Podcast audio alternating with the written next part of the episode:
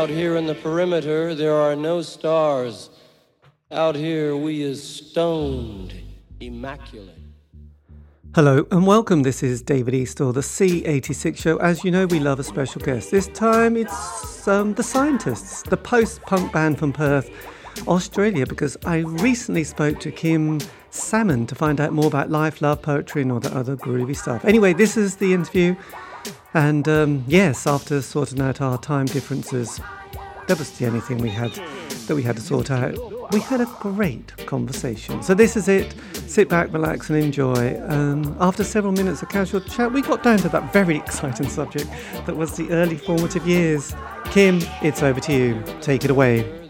Well, that's there's a few kind of things, but just to tie the David Bowie thing into it, before I was really into it, you see, I was born in a couple of years before you in '57, and um, the '60s for me was like a, was wallpaper. I was I was kind of a sci-fi nerd of a kid.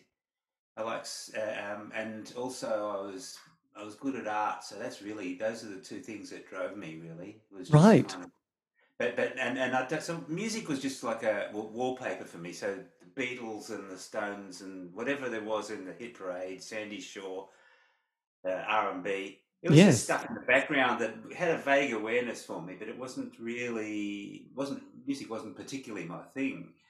And but I remember when I was about thirteen watching the Grammy Awards, and they had this uh, skinny guy with long curly hair was singing a song, his new song, and I got his name wrong because I thought they were saying his name was David Bowman. Oh, Uh, right. That's the name of the that's the name of the main guy in two thousand and one, A Space Odyssey. And so naturally, I, I misheard Space Oddity and thought they were saying Space Odyssey, and I thought, oh, what a cool song! He's singing about you know being on a launch pad and going into space, and then it all goes wrong. And I thought, this is really cool. I'm kind of interested in this. You know, like Yes. this, this cat. I thought to myself, um, and then. Um, uh, yeah, I sort of didn't hear about him for a couple of years, and in that time, I heard a few sounds on the radio, and they were things like it was because we're talking 1970. Yes. There was like "Spirit in the Sky" um, by Norman Greenbaum, and there was sort of like heavy kind of sounds and on the radio, but it was more electrified sounding guitars. Uh, T Rex being one of them, and uh, um, but you know heavy, heavy rockers like Deep Purple and stuff. So I heard these sounds, and uh, you know even various psych rock sounds that kind of permeated the radio around that era. Mm. So I suddenly suddenly became interested in in this pop music thing, um, or rock music, you know, rock and roll, whatever. Yes. And um, so, um, by about 1972, which is, you know, or maybe it was 71, I think I, I, I remember listening to some radio show uh, and they said, this is David Bowie. And I said, oh, I remember that guy. And uh, I think I think from my memory, he was doing this acoustic number, which went on at the end a bit with a, with a bit of a guitar solo. So I think it must have been Andy Warhol. Right. Yes. And I thought, wow, that's really cool. Whatever that is, it's kind of another take on this whole whatever he does. He's pretty jivey. so I'm starting to get this kind of jive talk going on in my head. yes. Um, and so um, that these were kind of my formative things, really. So um, Yes. around, around that time, I sort of thought, well, I've got to sort of maybe get involved in this thing. I thought I'd be a singer, so I saw a lot of singers on, on pop shows. They, they at that, by, at, by that stage they had quite long hair, and they were sort of like Farrah Fawcett Majors later would have, you know. Yes. See Mick Jagger and a couple of guys from Australian bands. Um, there was like a band called the Zoots and a band called the Masters Apprentices, and they looked really groovy. They were like they were like kind of you know Australian imitations of the Rolling Stones, really. But Right. they had the singers were ultra dressed up, you know, with their skinny rib jumpers on and flouncy hair and scarves, and they prance around, sort of, you know. And Was that kind of? I wanted to be one of them, and the thing was, I figured, no, I can't really sing, so you got to be able to sing. So I um, ended up uh, grabbing a guitar. I um, bought a guitar from Kmart. It was a, an audition acoustic guitar. It's called Audition, and um, I recently saw uh, a great guitarist called Marc Ribot playing one of these things at a gig that I saw. I think he was supporting Jon Spencer. But this is all on a side. Just this, yes. a, crappy Kmart guitar. That's what it was. And uh, I persuaded my um, parents to buy me guitar lessons. And the 60 year old jazz guitarist who was teaching me scorned my guitar and um, taught me how to read um, treble clef melody lines and some chords. After about six months, I sort of uh, I must have run out of lessons, and I taught myself the rest. So um, yeah, so was about 15, 14 or fifteen. So were you already sort of picking up on that kind of well there's several scenes wasn't there? Kind of from the UK there was kind of obviously the glam period but then um, Black Sabbath had got their first album out in about 71 72 and then there was like you said Deep Purple and then Led Zeppelin started to appear.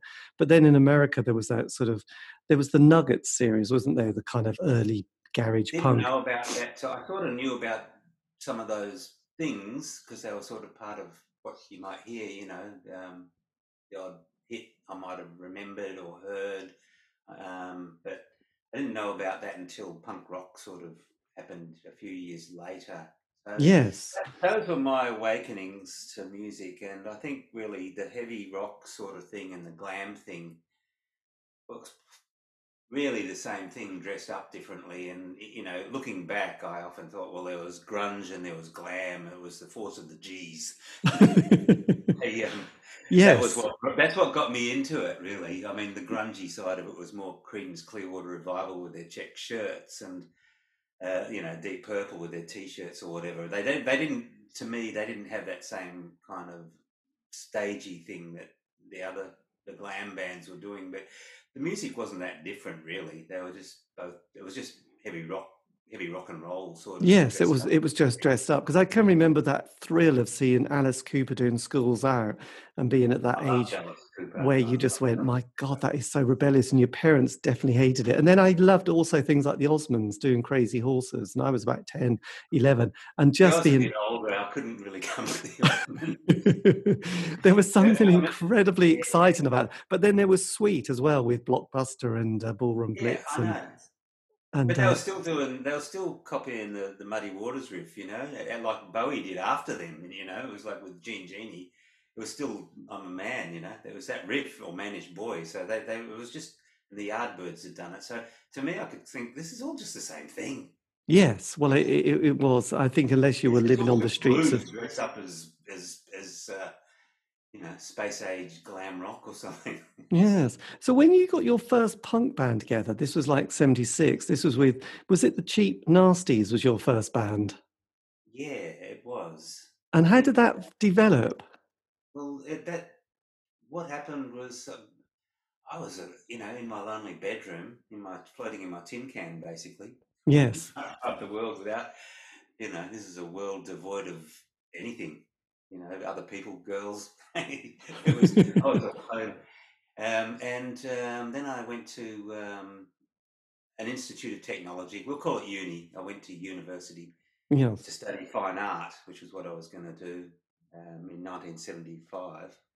And uh, there are all these. Um, well, I, you know, I was doing that, um, being slightly awakened to music. I could finally. I was finally old enough to go to a pub and drink and see some bands. And in, in Perth, it was like bands were really like just um, at, at, that stage they were cover bands. Either either either they were cover bands or they were blues bands.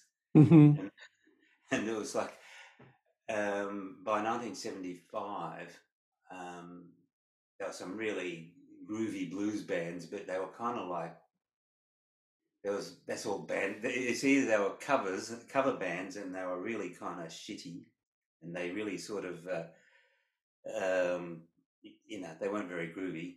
Or, or the ones that the uni, university students wanted to see were all these blues bands, but they were like exactly as if that was your only option if you wanted to be in a band yourself. Yes. Um, I'd, um, I'd got um, jamming with some friends that I finally met at uni, and one of them was my friend Dave Faulkner. He actually went to a different uni, but I'll, you know, it's by the by. Dave Faulkner uh, went on to form the Hoodoo Gurus, but uh, Right. he's a keyboard player.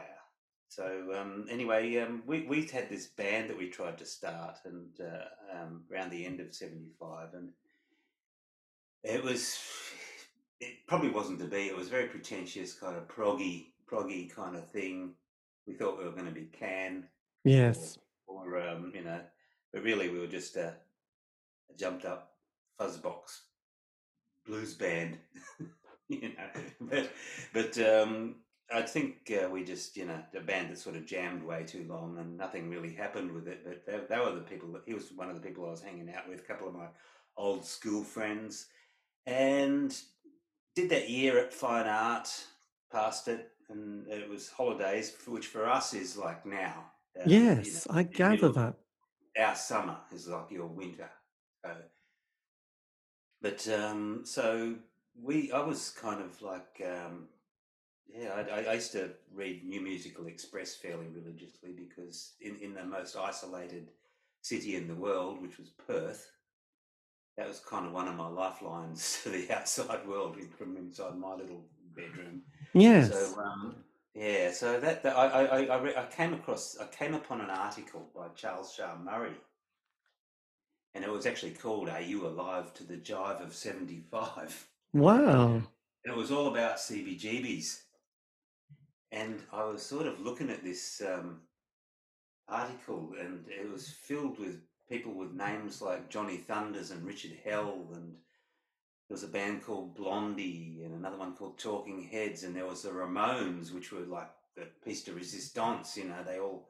He said, and there's Joey. He's the one in the ripped jeans, leather jacket, and sneakers. And there's Johnny.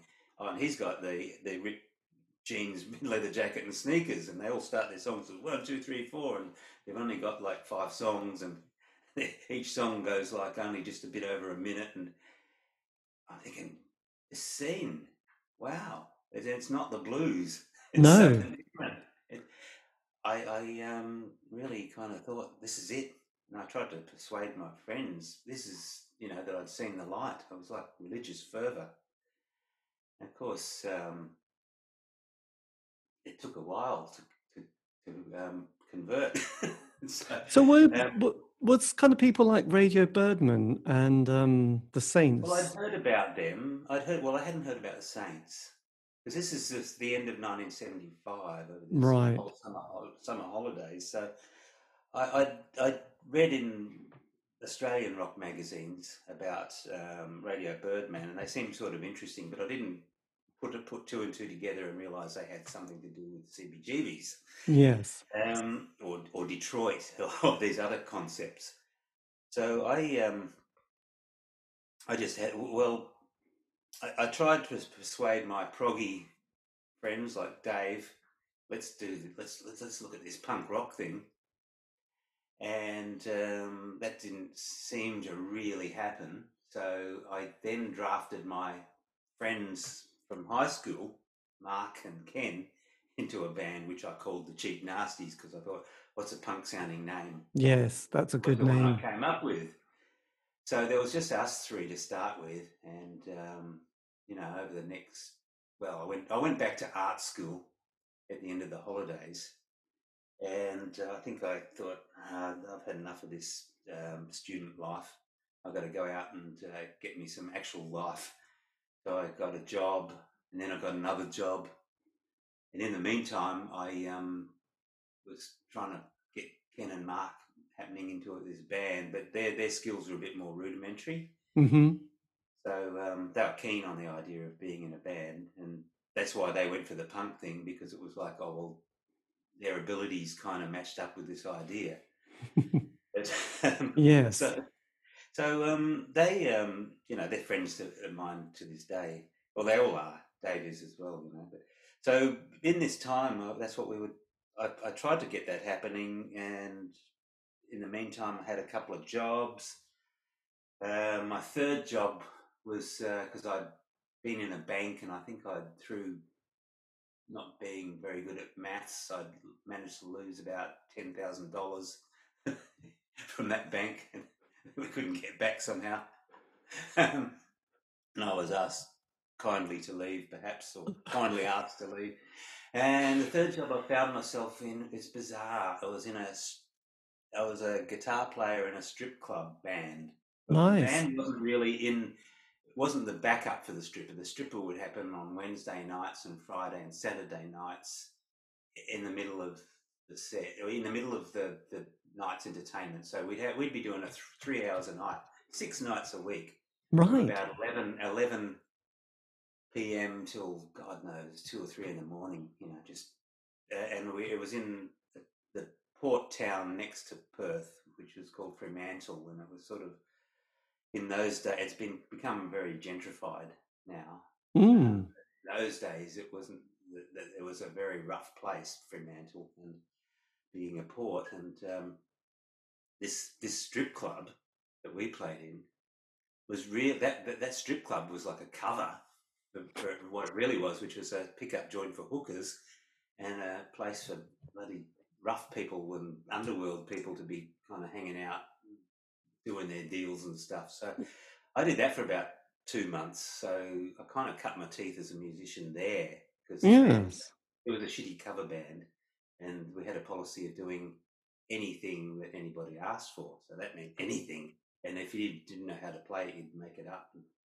So it was an incredible experience that I didn't. Well, that's really that's well, that's interesting because I suppose the Beatles did that. Mm, you know, that time in Hamburg, which was quite pivotal in their musical development. And then I was talking to the guitarist from Twisted Sister, was it Jay Jay French? And he was talking about they spent the, from like 1972 to 1982 just playing like every night. Wow two or three times sometimes an evening. So he, he sta- stacked up a lot of time. So playing live is quite an important part of a musical, uh, the musical it journey, was. really, isn't it? It was, but it really changed my skill skill set or whatever as a musician. It would change me quite a lot. But it wasn't the, the punk thing. I have to I have to hasten to add. No, it was this other thing, and it, it was sort of like I, um, those particular cover bands that Perth seemed to have lots of. I would, I, after this two months, it was bizarre. After the two months, I thought, oh, I've got to get out of this, get back to my my my cheap nasties band and do something with them. I've got to maybe get a, a, a, more sane kind of a job. Yes. Um, um, but what happened was a couple of things happened was that because I wasn't some aspiring progster, I was more interested in just doing the job of being the guitarist in this band. A lot of after hours musicians would be in this nightclub watching. The band was called Troubled Waters, and, and um, the club was called the Tarantella Tavern. They would call it Tarantulas. So it was all dangerous, you know. and um, um, but all you know, these other seedy bands had come in there, and they they sort of that'd be their watering hole after their their shows, you know, because we were the latest playing band. You know, we'd be playing at three in the morning. They a lot of people had checked out this guitarist in his band, i.e., me. Mm-hmm. And, and so what happened was that when people needed a guitar player, if their guitar player couldn't go off with them to do some regional wedding somewhere, Yes. Somebody had asked me, "Hey, I saw you down at uh, Tarantella Tavern, and I like you playing. You know, do you, do you reckon you could fill in for our guy? He can't do it. He's sick. You know, it's five hundred dollars for you." Hard this to say no.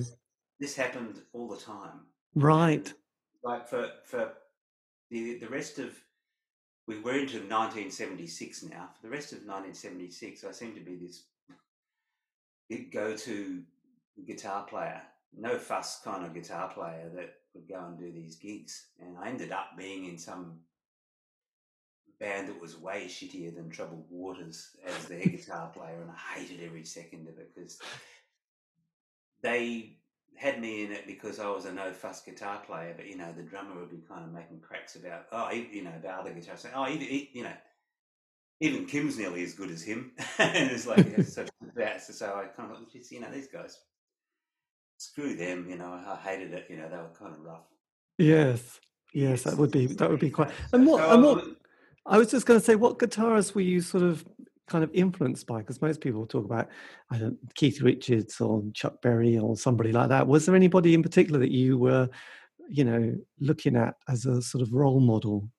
Well, I've gone through all of them, you know, really. Um, so, you know, early on it was there was John Fogerty and Jimmy Page and um, you know, then Mick Ronson and uh, you know Tony Iommi and just about any guitar player. Then I got I found out more about blues. So there was kind of um, blues guitar players, um, and then um, I got really heavily into the blues at one stage when I by the time I was about sixteen.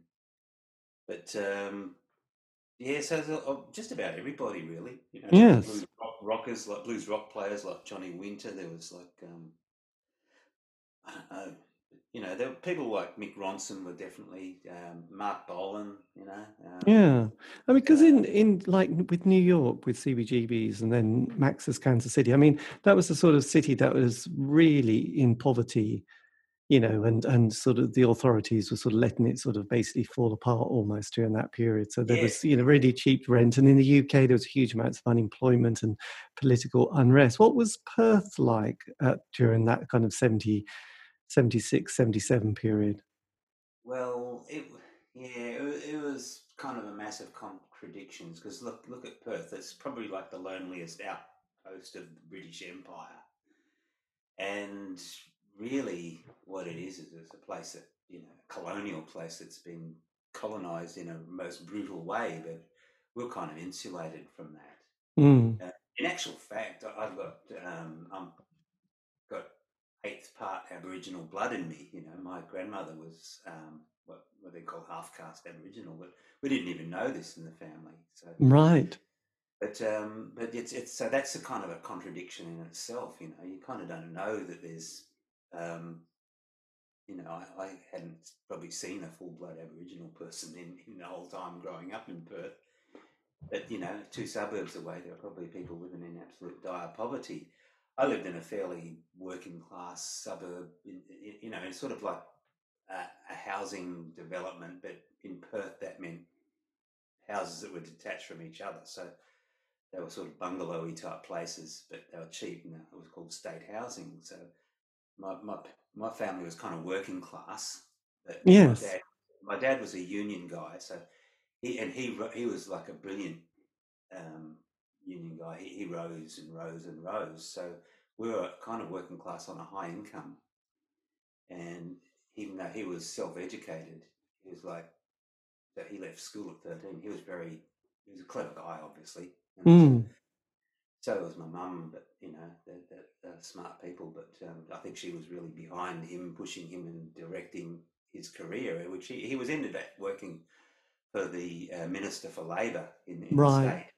And then he went back to unions and he was sort of a state secretary for different unions, you know, and um, so really um, commanding quite a, a high income. Because during the 60s, there'd been that period where, um, you know, quite a few, not a lot of Australians went back to the UK or went, no, just went to the UK, like Clive James. And was there a sort of a, a cultural theorist, you know, Robert, was it Robert Hughes and the guy, um, yeah, yeah, art, an art critic, really. Yeah, and then then our, your most famous person, the comedian who I've now, who does all the Dame Edna Everage, Yeah, Barry Humphries. Yeah, Barry yeah. Humphries, they all sort of came to London, didn't they, during the 60s, and I think kind of almost stayed yeah. there. Was there that? was a reverse thing going. It was like a lot of working class English people came out to Australia too, and I think one of the first destinations was Fremantle, funnily enough. Um, but they had the, what we call the ten pound pom. Oh, God, of course, yes. to had come out to Australia for, for ten pounds, and so we had. I mean, so really, you know, you look at ACDC, they're kind of like ten pound poms, even though Yes. This is, um, a- a- so there's this kind of mixture going on all around the country. Um, up up the road from where I grew up, there was there were housing estates, high rise places, and the suburb was Lockridge. I mean, it sounds scary, doesn't it? Lockridge. Yes. up.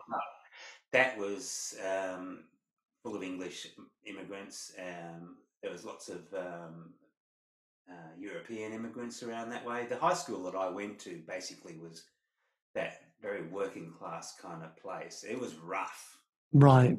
rough place that I went to for my high school, and uh, which is one of the reasons why I retreated to my bedroom in the end because I, tried to be rough like some of the kids around and didn't cut it and kind of hid in my bedroom with a guitar.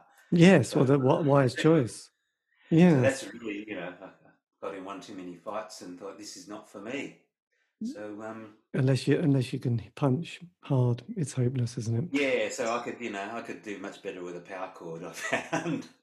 Yeah. So what was your next what was the next band? Because was that sort of seventy eight you had the was it Exterminators, which was your follow up well, band? Really, I didn't, hadn't really covered the scientist thing. That what, what what happened was, I in the end with the cheap nasties in '76, everybody was kind of saying, you know, by this time Dave Faulkner, had, he was like the guru of um, punk rock in the town, and he, well, in, in amongst my group of peers anyway, he, he decided he'd take it on as well, and he he he was a very smart guy, and he figured out he'd had a you know he had he built up a cool record collection, and at one he even spent a week.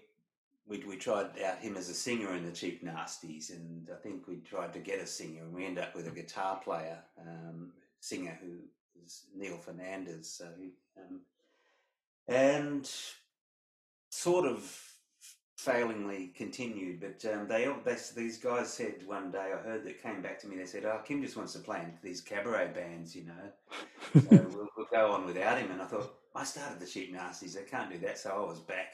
I quit the cabaret bands and we went gung ho at it. And um, by by mid, by no, no, it was April '77. We had our first proper gig with um, this band that Dave Faulkner happened to be in, but it was a blues band. He got himself uh, playing keys in a blues band Mm. hippest band in town. They were called the Beagle Boys, and they they were friends of ours, and they let us support them, and that was our we we public you know we put leaflets around everywhere. That's all we could do really. But at this gig, um, every um, potential punk rocker in the woodwork came out of that woodwork, and we met all these people that we'd never seen before, and one of them was James Baker. And uh, he was this guy with a Ramones haircut Right. and um, he he you know they all sort of that was at this gig, this cheap nasties gig, and um, all these people we met. There was like Rod Radalj's and Boris Sudjovic were at this gig, and um, there was a whole bunch of them. So Dave met up with James, and I think they'd agreed they agreed to start a band at that very gig, and so it was quite a pivotal meeting that thing. And uh, within for the rest of the year, seventy seven, then Cheap Nasties gigged around the place, and the Victims, which was this band they formed, and they they were so punk. They were way more punk than the Cheap Nasties. They were sort of because Dave switched over from keys to guitar, which he couldn't play, and James was a very he had two drum beats that he could play. Right. Played them very well, and that one happened to be the Ramones beat for Blitzkrieg Bop. and the other was like the the doubled up time version of that. So you know that was like an even faster beat. Um, so that was uh, this band, this three piece band, the Victims, became the sort of the band in Perth that was the punk band that people knew about. So there was a bit of a scene. There was Cheap Nasties playing their new wave, Yes. which I didn't. I, I hated this whole idea because I thought we were, you know, we were the first. Second fiddle to you know to, to the victims. But um, so the cheap nasties probably sounded a bit like the vibrators and the damned or something like that. You know, Yes. kind of bit of a pop edge to it to their sort of snarliness. And they had two guitars, and um, then um, I don't know over the over the time, the course of time with the nasties, um, the other guitar player Neil and me would he was very happy. He, he when the idea of new wave came along, he was real happy. He thought, "Oh, this is great. We can be new wave." You know? Yes. And I was like, "Oh, no, no, let's be like the Stooges. Let's let's be heavy. Let's." Um, and the band, because they, you know, Neil was great at writing a pop song, so I, I kind of got I owe it to Neil for sort of teaching me how to actually write a song because he could write it. He he uh, he didn't have any aspirations like I had. He just was into the blues before punk came along and played simple songs. hmm So um, he just he, he it was there was no no jump for him to you know do a very simple three chord number with a simple melodic song. So so what would happen was I, I'd, I'd add a bit to his thing because I, you know out of jealousy I say that's rubbish. You know you need this, and he'd do the same for me. So between us we developed good songwriting because this is this is great. Yeah, whatever it, was lacking. So we there was a song that he wrote called Hit and Run, and I just thought oh, it's kind of ordinary, and I thought let's do it in a minor key, and let's put all this kind of jagged guitar. It was what we, I chucked all these television licks, like um, there was little licks that I'd learned out of Friction from Marquee Moon. Yes, there, and I said let's let's do go on a guitar excursion, but it won't be like a you know a blues wank. It'll be this kind of atmospheric thing, you know. So we used to do that every night, and that was our show-stopping piece because it was jagged and arty sounding, and the song had a great vibe to it. Uh, I, I, I filed that away in my head. I was thinking, this is great. That was Neil's song, but I, I, felt that I my contribution to it was to give it that atmosphere. Yeah, did I had a Yeah. I was going to say, did you see the the Beatles eight hours of Let It Be? They just watching. no, no, I suppose I'm going to have to see it one day. Um, I did. Well, bizarrely, I thought, oh, sod it. I'll just subscribe to Disney Channel for one month. I'll watch it. I'll probably find it quite boring. But everyone said, oh, no, it's brilliant. So I thought, well, I'm sure it won't be that great. And I sort of started watching it each evening and it was absolutely gripping. You know, you know, eight hours, you know, you just kind of kept wanting to sort of have another sneaky half an hour, another hour, you know, just to get the next bit because it's like so engrossing. So, you know, what that the relevant point was that that kind of songwriting between the band a live band, and especially between Paul and John, you can see why some of their solo work wasn't quite as good as when they were just together, just writing and and sort of giving each other those kind of no, let's try this, no, let's try that, and then eventually it's like, oh my god, that's a classic, you know. And there's a great bit where Glyn Johns they're trying to put the album together. And he goes, still working on more material, saying, "What's that one about the long, long road you've got?" And it's like, "Oh, okay, I'll better we could go and revisit that." And it's like one of the classic songs of our time, isn't it? So it's just it's just kind of interesting watching the the way a band can sometimes develop an idea to be a classic, you know. So um, I could yeah. imagine you and Neil having that relationship at times. We were, it was actually, you know, we were just too immature at the time, you know, to really, uh, and, and, didn't have enough opportunity. We, didn't, we weren't forced to, to work with each other. Ultimately, what happened was we we thought one day after a rehearsal, got tired of the fight, and said, "Oh, you know what? Let's chuck this in." And we looked at each other and we became friends again, and we, we, split the band up. But what happened was because um, I, I by that stage. Neil had developed a formula with his songwriting, and I felt it was a bit too formulaic. And the band it was like Ken and Mark with their, like I say, their, their abilities were rudimentary, but by this stage, they were really good at playing that groove that Neil had. So they were a really tight ass band with this great groove. They could yes. chug away. They could do that Sex Pistols chug better than the Pistols any day. They were really good at that. That was all they were good at. They did that brilliantly. and so, um, you know, so it wasn't long before those guys, and there was also a singer who'd been come into the band over the course of time. This art, this really handsome, tall art school mate of mine called Robbie, and um, he he was sort of very charismatic. Um, but um, so they all stayed together because they knew what side their bread was buttered on. I was frustrated with the songwriting aspect of it, so I kind of didn't really want to go back to it. So they reformed without me a few weeks later.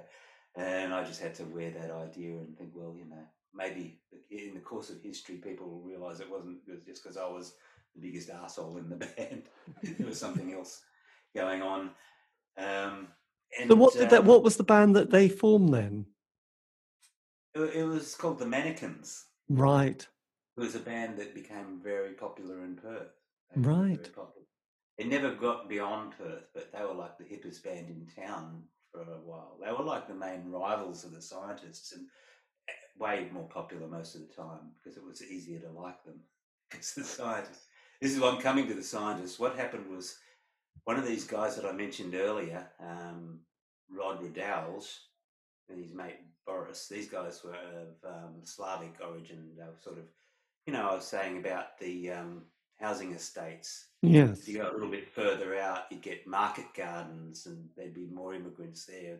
They came from those regions, but they, they were the sort of guys that went to my high school too. They didn't go to my high school, but it was that kind of thing. So it was all very working class, I suppose. Um, and these guys decided they'd start a punk band and teach themselves to play as well. And they started a band called the Exterminators. And Rod took pity on me, although I think it was really he just sort of saw an opportunity and let me sing for his band. He wouldn't let me play the guitar because he didn't want to look bad. You know, he'd only just started playing. Right. Boris had taken up the bass and he got rather good because Boris was a smart guy. Not Rod. Rod wasn't was no deal, but he was a weirdo. He, Rod, Rod was like the state chess champion, but you know, if you met him and spoke to him, you think this guy's off the planet. You know. Excellent. But um, but, but groovy looking guy, really good looking Johnny Thunders kind of looking cool, cool as you know. So I thought I'm going to be in this band with Roddy, you know. That's that's going to be a cool band, you know. And I thought we'd go the way I wanted to go, like the Stooges of the Velvet Underground, but um, you know, the band's skills were somewhat limiting. And it wasn't a popular band. People just thought, oh yeah, yeah, okay, whatever. Um, and then the victims broke up. I thought we've got to get James James into our band. And fortunately, Roddy and the drummer of the, well, it wasn't called the Exterminators. As soon as I joined, Roddy changed the name to the Invaders, which I thought wasn't as good as the Exterminators. But No. um, but uh, it all kind of has a I don't know has a sort of a, um, as you could say, there's a bit of a colonial vibe to it in a funny sort of a way. But anyway, that's aside. I, I um, uh, persuaded James to have a jam with us, and he said, "Well, I'll join as long as you do play the guitar, because I think it's stupid you not playing the guitar." So we had this jam, and the, the funny things that happened in this first jam were that we must have written about four songs. James and I, I said, "Have you got what have you got?" You got, you know, wrote, he wrote a lot of songs for the victims, and he sort of had this idea, and it was like a song called "Pretty Girl," which sounded like the Easybeats or something. And he was he attempted to sing it, and of course he he he can't sing. The guy, I- I'm sure he's tone deaf. I could sort of get the beat and the phrasing. Yes. I'd, I'd play it until, and, and as soon as it sounded good, he said, "Yeah, that's how it goes." And that was kind of we wrote about four songs in that session. I, I kind of think "Frantic Romantic" was from that that session. Excellent. So we, we just kind of like had these songs, you know, that if if it wasn't in that session, it was very soon after. So we just kind of it was a natural combination. It once again was a little bit more poppy than the Stooges Velvets thing that I wanted to do, but it was uh, it was too good a thing, and and I'd sort of get Roddy to double up on the guitar that I'd do, and there was a sound there straight away Mm. and James with his primitive drumming, and um, it, it, it's it was like this. It was a very punky sound, really trashy, garagey punk sound. This band had. It was like like the Victims, but with but with jangle and melody as well. So we just thought, well, we're onto something here. This is a kind of, um, you know, and I think the, the, the term power pop was being bandied about at the time too, and we didn't I don't I don't think we necessarily wanted to be that, but it sort of I think we got lumped into this idea of power pop. Yes. Well, I suppose there had been bands like, I suppose the Buzzcocks had started to really polish their sound, hadn't they? And the Damned had slightly got their sound a bit more polished as well. But the Yeah, the Buzzcocks, especially, were just, they wrote perfect three minute songs, didn't they? yeah, and it was like very much like that. And there was um, a band called the Boys. Oh, yes. um, James loved them. It was like Brickfield Nights. You know, there was that song. You know that one, Brickfield Nights. Yes. It's got this beat to it. It goes boom, boom, boom, boom, boom, boom, and the guitar's chugging away, going "Ju- ju- ju- ju- ju- ju- ju," with that. And it's kind of like a real sort of part Phil Spector, part Sex Pistols kind of thing. There's two different things there, and we, that's what we wanted to have. That was going to be our stock in trade. So we had songs that had that. We stole that idea wholesale. Yes. Um, but we had other things that were kind of like there was a song called "Baby You're Not for Sale" that was just two chords, but it really sounded more like Roxy music and Brian Eno and Velvet Underground. It was very melodic, but it just went on forever. it was like because it was like it like like we thought like Sister Ray, but it was a melodic din. It was Yes. an absolute blurring din, but it became our showstopper. We'd do this song and people were in a trance, but um, but I think the trouble with the scientists was what it was was too much of a mixture of things. There was a bit of this New York Velvet Underground vibe. There was a bit of heaviness, and there was this strong pop thing, and it wasn't as simple as say the Mannequins. You could get what that was, or there are other bands by this stage in you know 1978. We're talking now that that had they were sort of like very English, and we weren't necessarily very English. We had Flamin' Groovies and Heartbreakers influences in our sound as well Yes. as, as arty sounds, and it was it wasn't wasn't it, it was all a very simple sound that we made, and it had coalesced. But I think people in Perth just they wanted. uh, You know, as far as their new wave went, they wanted pill. Yeah. Was it was it quite hard to get gigs? You know, because obviously you're a bit more. You know, it's not like you know, as you know, the UK very you know probably very well is a tiny little place. But it kind of for most bands, you know, they especially during that period, they were, you know, we had the gatekeepers. You know, we had three weekly music papers. We had John Yes. Peel, Janice Long, Kid Jensen, and every little city and town had an alternative indie night, didn't they? Which was often on a Monday, Tuesday, or Wednesday. That you know when they couldn't they couldn't sort of you know they thought well let, let's give it to an indie night rather than sort of friday or saturday so you could quickly get around the country playing in front of you know lots of different people so at least you weren't playing just in front of your friends and family and anybody else you could emo- emotionally blackmail to go and see you so i just wondered what it was like kind of in a place like perth Um, it was a yeah, it was a sprawled out city, lots of suburbs. So in, in some ways it could sustain, and, and it was very isolated, sprawled out. But then you get to a certain point, there's nothing. So you got to you got to travel, you got to drive for three days to get to the nearest next capital city. You got to go across the desert yes or you got to be able to afford to get on a plane. So it's not going to happen. You, it was very lonely outpost, and so it was sort of self. You know, things were kind of came in and got wrong. You know, it was like radio waves came and got distorted. It was like every. It was like out. Everything was out of space. Everything in another place. So bands didn't tour Perth when they were touring Australia. They didn't. They didn't come over to Perth. It was too hard to get to generally. Maybe once or twice. I think we saw the tourists. Funnily enough. right And boy, were they rude to us, Perth people. They were like, bloody Annie Lennox was like, oh, God, you, what a princess. she was really snotty. It's like, oh, this Perth. Oh. And so was Da- Dave Stewart. Look, I'm sure they're lovely people.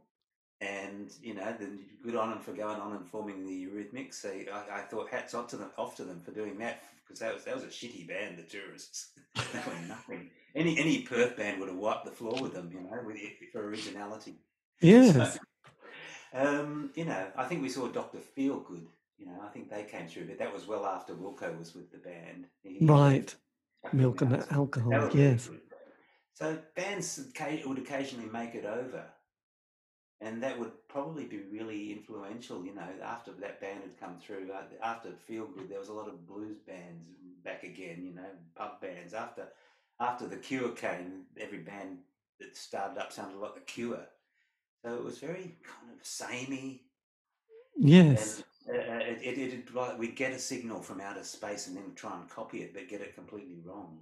So So- got lots of different signals from over there, got them all increasingly wrong, but we had a much richer blend, and Perth did not want to know about it. So we ended up making that drive in, in at the end of 1979. We'd recorded Frantic Romantic, and somebody in Adelaide had heard this single and said, "That's amazing! This thing you did that." And James was a very enterprising chap, and he'd also sent 500 copies over to Greg Shaw with Bomp Records, you know. So we'd, we'd sent 500 of those over. So we were label mates with Flamin' Groovies and, you know, um, Iggy Pop and James Williamson with Kill City, you know. It was like. Yeah. So the idea was, even though we just had a single and it didn't have a label identity, it was frantic romantic.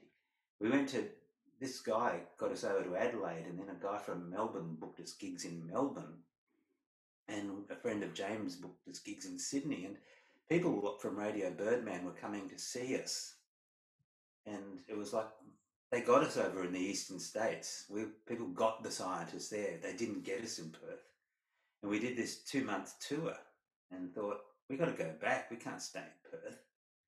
So we after this was like in this period of time we're in now. Mm. It, it finished actually just before, and then we actually managed to get another tour of two months of the East Coast again.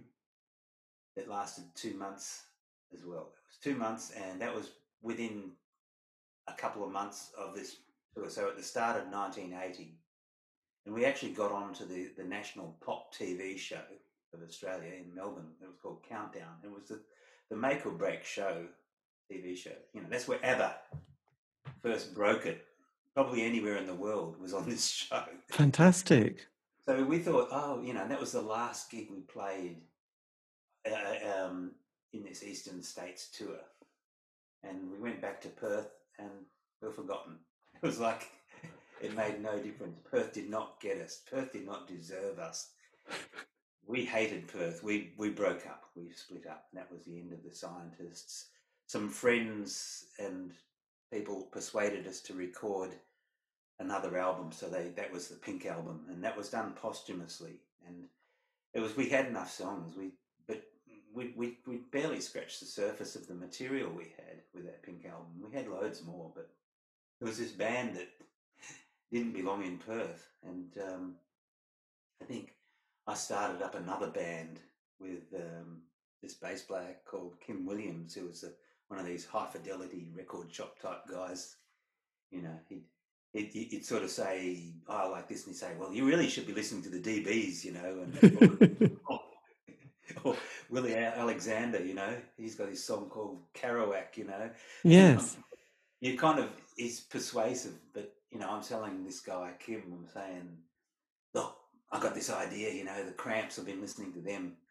I reckon I love it. That's what with scientists we're trying to do. This primitivism, you know, that primitive beat, but they just take it to that level, take it back to where it comes from, but somehow and reinvent it as the craziest music you've ever heard. We could do something in, in that way, but our own thing.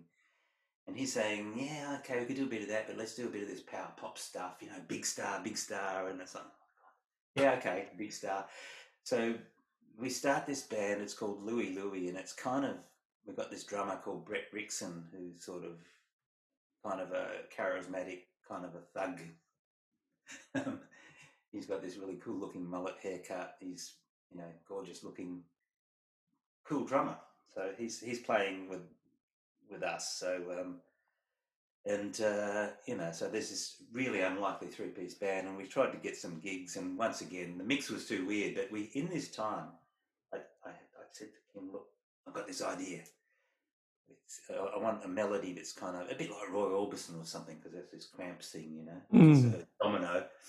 and I said, "And we got to have this lick, you know, a real primitive blues lick, but a hook." And it was sort of, I oh, and I practically stole it off Johnny Kidd and the Pirates. It was you know that that Johnny that that shaken all over thing, and I think we got to have it, but we got to have an urban, post-urban sort of you know um, jagged guitar refrain, and that was like I took that from the Cheap Nasties thing.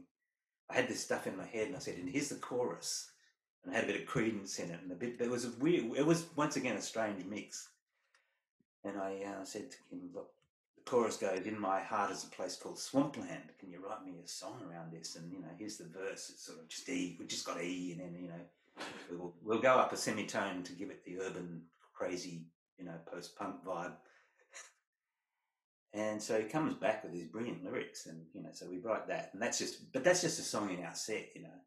Hurt, they didn't get it, but it was there. It was a cool, cool song. I love playing it, and Swampland obviously was the song, and um, So um, yeah, Boris Sudjovic, the original bass player of the Scientists, sees us one day and he's saying, "Kim, what are you doing?" You know, he'd been over and living in Sydney, and he's saying, "There's all these bands that kind of copy you guys, us guys, you know." They're sort of like there's the Riptides and there's the Sunny Boys, and they're just doing what scientists do naturally, you know. And you got to go to, we'd kill it over there. And he persuaded me, and Kim didn't want to leave Perth, and that was good for Boris because Boris was the bass player. Kim wanted to stay, Kim wanted to stay in his groovy record shop. Yes. and you know be the guru of you know. Well, if you like this, you will like this. You know, it's that, that whole thing. What was the one in in High Fidelity? It was like, if you like um, Green Day, you should listen to Stiff Little Fingers. yes. he Kim was that character. So Excellent. but I have to give him credit for writing one of the most brilliant songs lyrics ever. You know. So um, yeah, Boris persuades me. Um, James Baker won't come over because well, well, he's already going over because he's been asked by Dave Faulkner to join his band with Roddy, who's the you know the other the old guitar. He'd long fallen by the wayside in the scientists. Yes. So, and they're called, you know, they're called the Hoodoo Gurus. And we think Dave thought up the guru part and Roddy thought up the hoodoo part. I know this, and it was that's what happened. And um, so they'd started up in Sydney, and James was already with them. So I asked Brett Rixon, who was a better drummer than James anyway. I said, "Can you join us, me, me, Boris, and you?" Yes. Said, oh, yeah. So we went on. We went over to Sydney, and in the interim, I think we'd um, before the scientists had broken up um, we were looking for another guitarist because Ben hadn't worked out he was too much of a hippie for us. Even though he wrote that great hook for the song Last Night, we thought he was too much of a hippie. So we were looking for another guitarist, and this guy had seen us. This guy from a country town, his name is Tony Thewlis, and he'd seen us. He was 300 miles out in the middle of nowhere, and he'd seen us on TV on Countdown, and he thought, "I'm going to town, and I, I hear they're looking for a guitar player. I'm going to join that band." And the gatekeepers of the scientists, Ian and hmm. James, didn't didn't give him a chance. I saw him in a club one night and thought, Jesus, they passed this guy up. He's brilliant. He's like Johnny Thunders on steroids. He's kind of it's it's nuts. How could, how could they? They didn't obviously hadn't seen him play. Yes. And uh, Tony, oh, we we got drinking one day. We met up. He borrowed an amp, a speaker cabinet off me under the guise of he had a plan. And it worked. He plied me with a few beers, and I said, Look, why don't you come and join this band? We're, reforming over there, the scientists. And he was saying, Ah, yeah, cool. So he, little did he know that we, we, we discovered the cramps. and we were doing this other kind of thing. It wasn't just the cramps. We, we very much wanted to have our own thing, but he joined up. We met him in Sydney. He, he made the trek himself. And um, I think really, if you want to compress history into it, we got into a rehearsal room and had a pretty crazy sound. It was nuts, and we kind of developed the sound of that Mark II scientist because it was like he he didn't really get the cramps thing, but somehow his playing was an expression of his own frustration. But he did little did he realise that how perfect it was for what we wanted to do. So we had this twin guitar assault that was kind of it was unbeatable, but it wasn't like blues guitarists. It was crazy, wild, fucked up guitar playing, and um, the the you know Boris was very much of the primitive one two note school, and Brett was very open minded, and we kind of worked on a whole lot of crazy beats because we wanted to be as far out as possible, crazy and primitive. Yes. So that's kind of the sound the scientists in Mark II is. That's what it is.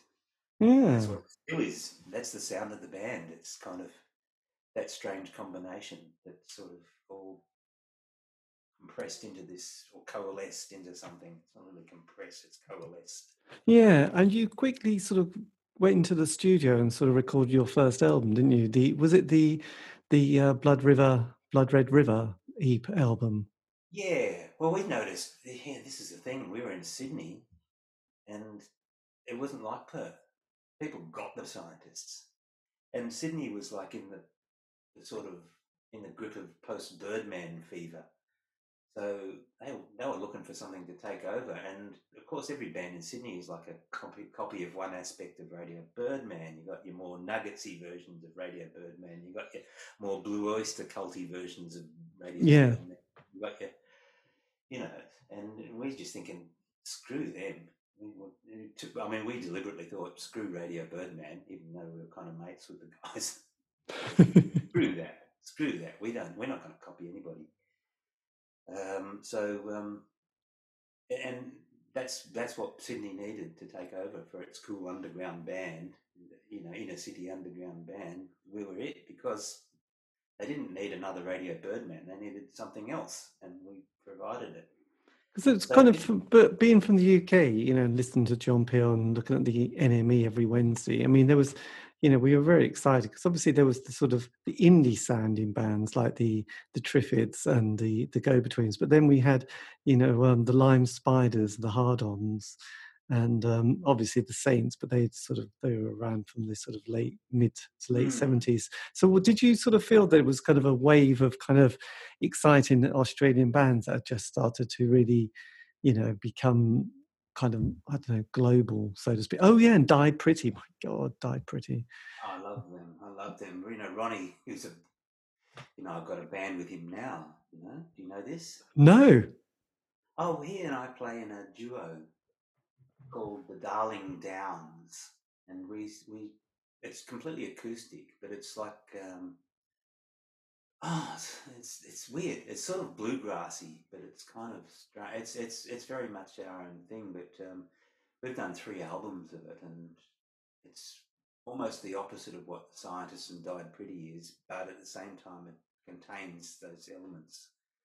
Oh, And, um, Yes, well, that- you know, I just always remember hearing that sort of particular track which fades in at the Died Pretty album, which now I can't remember. Blue Sky or something, was it? Um, Oh, well, they, they, they were a wonderful band. I loved them. But Ron was a huge scientist fan before they took off. It was like he was a crazy guy who I met um, one day, and he was straight out of a Carry On film the way he spoke.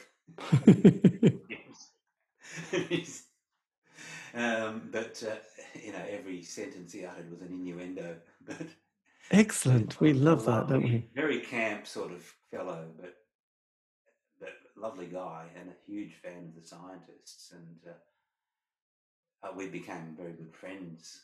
Um, but um, you know, when I saw them when they started up, I couldn't believe just how brilliant he was as a frontman. He's this, you know, skinny, strange-looking guy, not you know, who suddenly transforms into um, like part Iggy Pop, part Mick, Mick Jagger. You know, suddenly he's transformed. And I suppose you had the Moodist as well, didn't you? With um, Dave Graney and Clare Moore, yes, So well, I loved them. I, I, I kind of felt that they were like kindred spirits. He, he died pretty and the Moodists to what the scientists were doing. I didn't, you know, we got, I didn't feel naturally enough, you know, uh, people like the Lime Spiders and um, Celibate Rifles, you know, we get lumped in with them because of our Sydney connection. But, you know, Spaniards would think that we're all arm in arm around in a pub singing, you know, Birdman songs together. yes, but But no. It wasn't actually the case. Especially the Lime Spiders. yeah, yeah. So um, it was sort of, uh, know, those guys were good. There's no doubt about it. I liked all of those bands, but I felt that we would. I didn't really want to be associated with other bands because it would sort of. We felt we'd be contaminated. Yes. we And what was stayed away. But you know, like the Moodists were maybe our only friends. You know, we didn't really gravitate towards the Triffids, even though back home we would have. You know, we we tried to avoid it because we thought, oh god, this is going to be that bad for us. You know, so it was just that because Dave Graney was good enough to reach out to me a lot of times. You know, he'd phone me up out of the blue, and uh, the, the, so um, maybe he felt the same. Maybe he felt we were kind of like kindred spirits. I, I felt we were sort of because there was something that um, you know I've got to tell you, years and years later, you know Mick Turner, who was a guitarist in the Dirty Three, and Yes. He was in the Moodists, and uh, he couldn't. It, there was a Reformation Moodist gig, and he couldn't do it, and he asked me to fill in for him.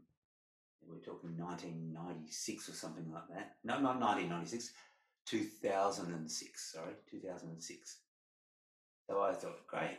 So I'm inside the band, and I'm kind of like they're doing this song, Six Dead Birds or something, and I'm thinking, this, you know, this reminds me of when the scientists did the spin, and there's another song, and I'm thinking, oh, this is their take on the way I walk, and so I could hear this before uh, they, they were they, they had this strange atonal kind of sound that I couldn't make heads or tails of, but in the band, I could, having to play it. I thought, oh, so you're all trying to play this song, and then you're all trying to now this our version of that is when fate deals its mortal blow, and our version. And Dave said, Kim, we let you into our house, you pull it down.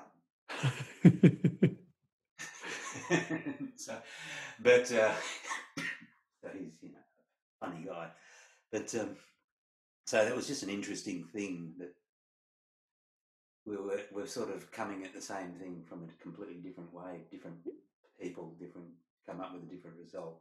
Yes. And then sort of because I was just going to say, going back to, to 1984, that famous iconic year, you started touring, you know, Europe and, and Great Britain. What was that kind of like? Because obviously, this is kind of, it must feel quite an exciting moment when you suddenly hit the plane and then you're sort of on completely foreign territory. well, yeah, it's um, I once again I think particularly in in um, around Europe, there seemed to be something that we provided that people. I think there was, for a start, you said this Australian thing. I think the rock and roll baton had probably well and truly been passed to Australia at this point, and then it got passed on to America. You know, this is what sort of happened if you look at it. It was like in England, of course, people had decided punk rock was dead and went on to neuromanticism, and then every every week there'd be a new phase, and they acted like well, punk rock was just another one of those. Yes.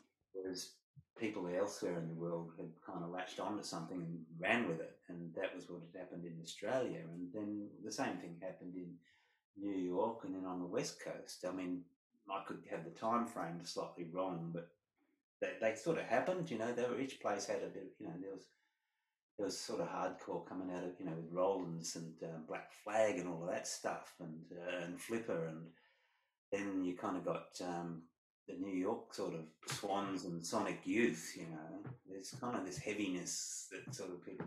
No, I'm not, I'm not going to let go of this. I'm going to stay with this. So it's not just a fad. This happened in Australia, and Yes. I feel like we were sort of the torchbearers of that in many ways. Um, and so in, in Europe, of course, was uh, the consumer of all of this stuff. Plenty of French bands that wanted to be the Cramps or the Scientists or something like that, but not too many of them really. There was too much of a sort of a a postmodern interest in it to really be able to. You know, I don't know what it was, but it sort of seemed to happen all around Europe. So they wanted. There was a lot of uh, some original bands happened in Europe. Don't get me wrong. You know, it was just that this this particular thing um, sort of seemed to. We we were providing it for a while. Um, you know, we, there was a bit of a touring scene that went on in Europe for the scientists, and then later on, when I was in the Beasts of Bourbon back in Australia, we'd be back touring in that same circuit. And then one day on a band room wall, I saw some names that I didn't get.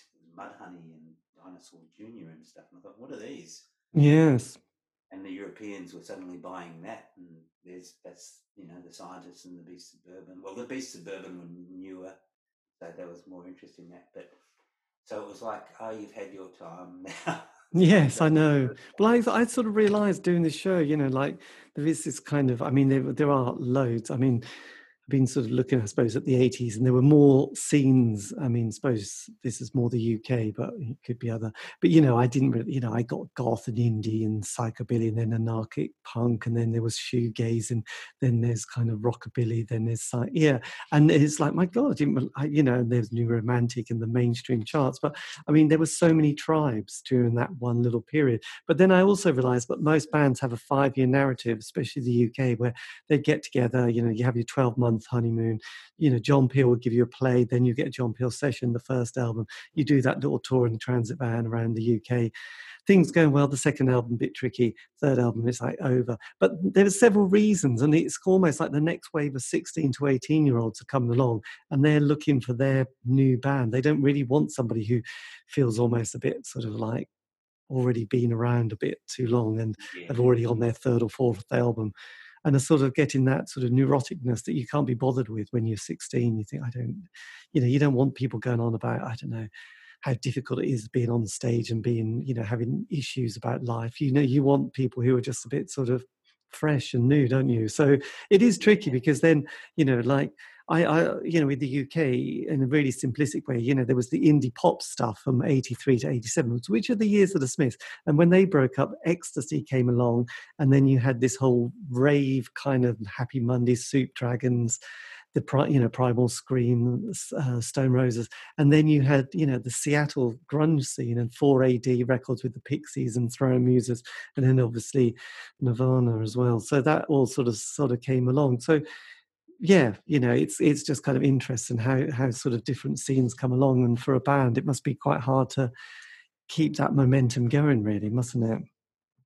Yeah, I think with the scientists, because we never really broke out, we never really quite made it because we weren't actually. If you look at our discography, it's it's sort of singles and mini LPs and, and occasionally, you know, by the time the that Pink album earlier came along, the band was already over. You know, that, that early phase was over, and it was like looking back when the scientists' next phase was over. It was this album called Weird Love, and if you listen to that album, it's perfect. And I think, God, I wish we could have had a, an A and R guy understand us, and some management would have said, "This is really you guys have got something," because you can hear it all on this album. And we had the material. It's just that the opportunities to record never really happened. So I, I mean, I know it's. I've got a great belief in the band, but you know. What was um? Because did you relocate to the UK? You know, actually, yeah. as in you lived yeah, there. We were, we were there. We were living in Notting Hill Gate. First, we lived in, or I lived in Brixton, and um, then we located to Notting Hill Gate. I was there for three um, three years. Tony was living with me for a while. Um, and the band sort of had we wanted we were having everybody signing wanting to sign us up for, it was like a real honeymoon period. Every like we got to tour with the sisters of mercy and the gun club and the banshees. We were this band that that feather in the cap of all these cool bands. They wanted they'd want us to tour with them. And this happened. Did you did you tour with Siouxsie and the Banshees when she broke her leg? And she had to sit yes, on a. That's right. That's I right. think I, I think I saw you at the UEA at in Norwich, didn't I? I think the scientists were supporting. Yeah. Yes, and we'd just got a new drummer because Brett had left, and we tried some proper drummers, and our our tour manageress, Leanne, had taken it on herself to buy Brett's drum kit, and eventually my girlfriend slash wife is who, who was at one time doing the Spinal Tap thing and managing the band. Excellent with jumpers, Stonehenge. yeah. She she says to me, "You know what? You guys are utter utter bastards. Leanne would do anything for you guys, and you haven't given her a chance." And I thought, yeah, the guy we got isn't working out. Maybe we should. I'll have a jam with her. And I had a jam with her, and I said to the guys, "Hey, come and have a jam with Leanne. There's something going here." So we jammed, and she's crap, absolute crap but it sounds like the scientists again. You know, it was like, well, we can we can work with this. So on the eve of the Banshees tour, we sacked the poor US guy we had. His name was Phil, and um, we get Leanne who's never played drums in her life. And we're playing the biggest place in Glasgow to all these Glaswegians that only really want to see Siouxsie. Yes. They're throwing things at us because we get on the stage and we think, what can we do? We'll we'll distract from the drummer for a start. Mm-hmm. we'll, we'll, we'll and we just put on the biggest punk rock show we possibly could, and they just didn't want, want to know about it. So there was things being thrown at us, and there was this big crash barrier, and I was coming across like Norman Wisdom or something, saying, "Lucky for you, there's this crash barrier here." and people, I kid you not, there's somebody I heard. Well, Tony reckons he saw somebody trying to bribe a bouncer to let him through to kind of take a swing at us. So, um, so this was the scenario for this Banshees tour. Right. By the, by the end of the tour, Leanne's getting rather good. you know, she's kind of can hold a beat together for a full song, and it's a steady beat, no flashy embellishments. It was stripped down, pared down, but it had the scientific nuance that Brett brought to the band. It was really something. So it, it was like by the end of that tour, you couldn't have get a, got a more rock steady drummer. It was pure Nick Knox, you know. It was right. Excellent. So, so, um, so when you get the by the time you know that I'm saying bands like the Banshees want us to support them, record labels were wanting us to um, sign up, and of course we found out very soon that we had a very we had a label in Australia that didn't really want to let us go, and that was really difficult. So that that kind of situation was really bad. We weren't able to take up any offers. Eventually, we did. It was a label called Big Time that had the Hoodoo Gurus, and they found out that there was a lot of trouble coming along with signing up the scientists, and they said, "Can you sort this out?" Which we tried to, and uh, so the band went had a lot of legal issues with this band. It kind of practically killed the band, and um, with this you know label, so it um, was rather unfortunate. But these are the things that happen to bands. There's a lot, you know. It's so. Yeah.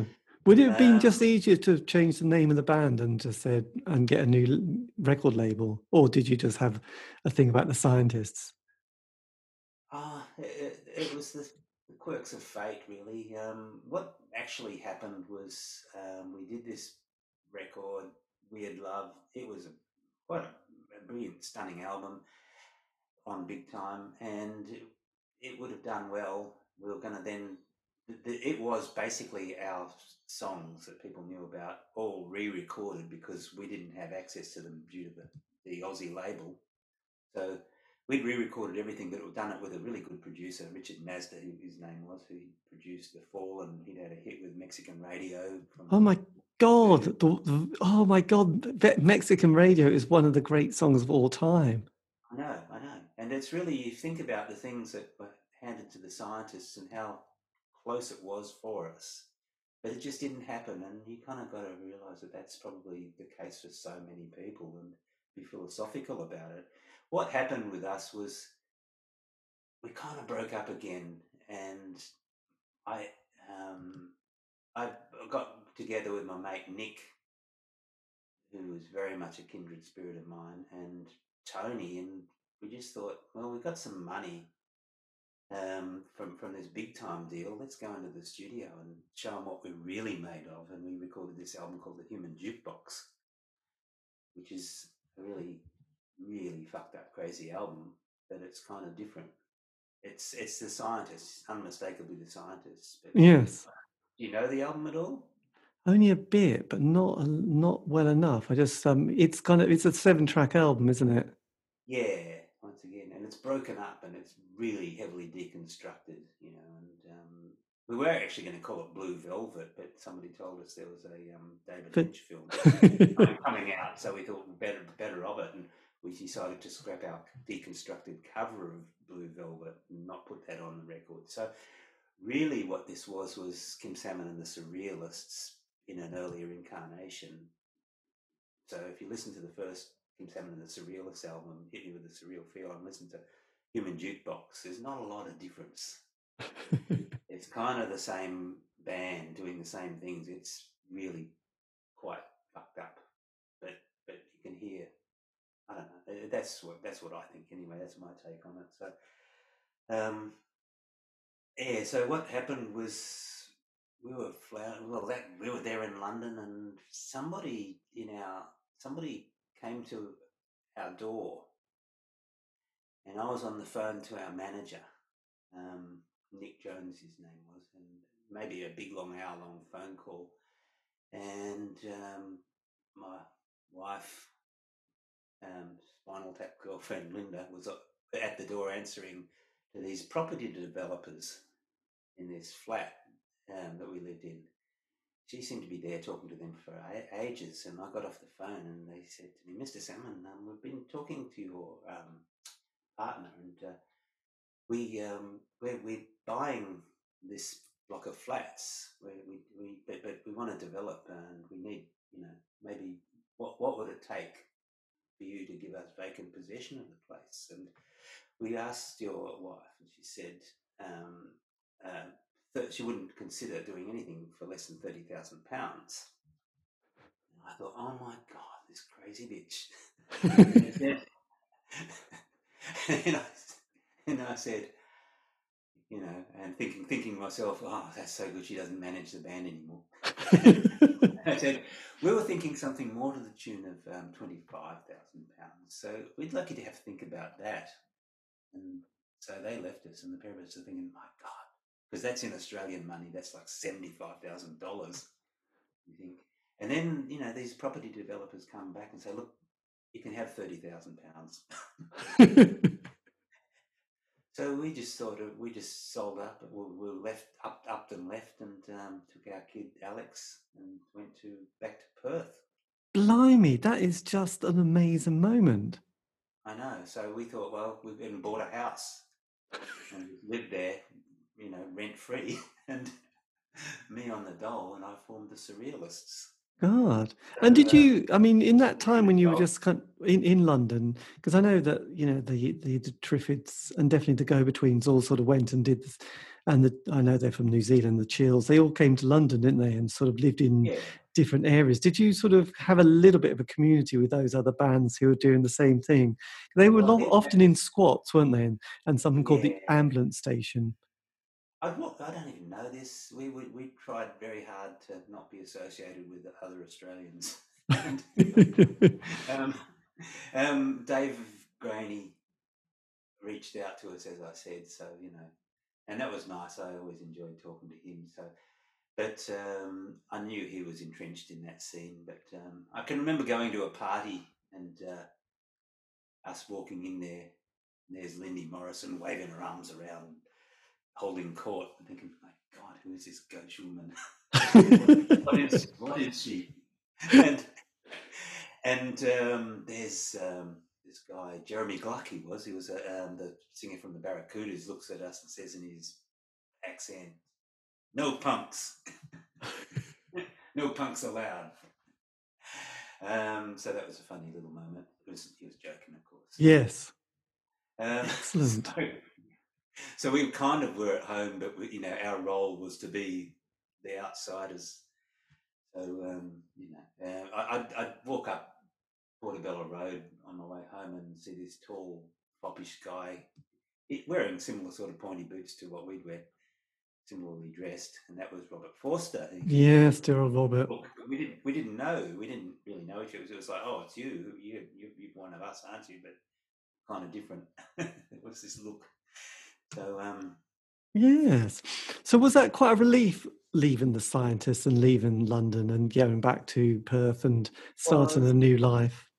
it, it, it was, but it wasn't. It was really tough. You know, just back in Perth was the wrong thing to do. We were, I wasn't going to make it there. It was. I was just going back to where I was with the scientists. So we. I, I, that, that was in the period of time that the Beasts of Bourbon thing happened, um, uh, and the Surrealists kind of existed around the outskirts of that because uh, I get flown over to do some gigs and um, then go and record an album with the Beasts of Bourbon, and I'd also kind of organise some shows for the Surrealists. So we kind of because we we ended up being in different cities, the Surrealists. So we just kind of steal moments. They were stolen moments that the Surrealists recorded their first three albums in. It was kind of, and we'd make it up. It was really literally like we got better at kind of sounding like a, a slicker, kind of a slightly slicker band. But that the first album was pretty much deconstructed. I'd taken a lot from the idea of behind the magnolia curtains and um, you know, um, like Flies on Sherbet by Alex Chilton. Right, yes. Deconstruction in my head. It was this idea that nothing was ever formed, everything was always forming and it would change. It was, I believed in this universe, it was always kind of, you were salvaging things in it. You weren't actually, things weren't as concrete as people like to believe. This was, I had, I had some crazy notions going on, which I still keep it's still the idea. Yes, but the um, nineties. I mean, did you feel and find because you'd obviously been in music now? This is your third decade. Was it? Were you able to keep the interest and, and sort of the the focus going and and sort of yeah, well, yeah enthusiasm? I, I, managed to keep things going because the surrealists went and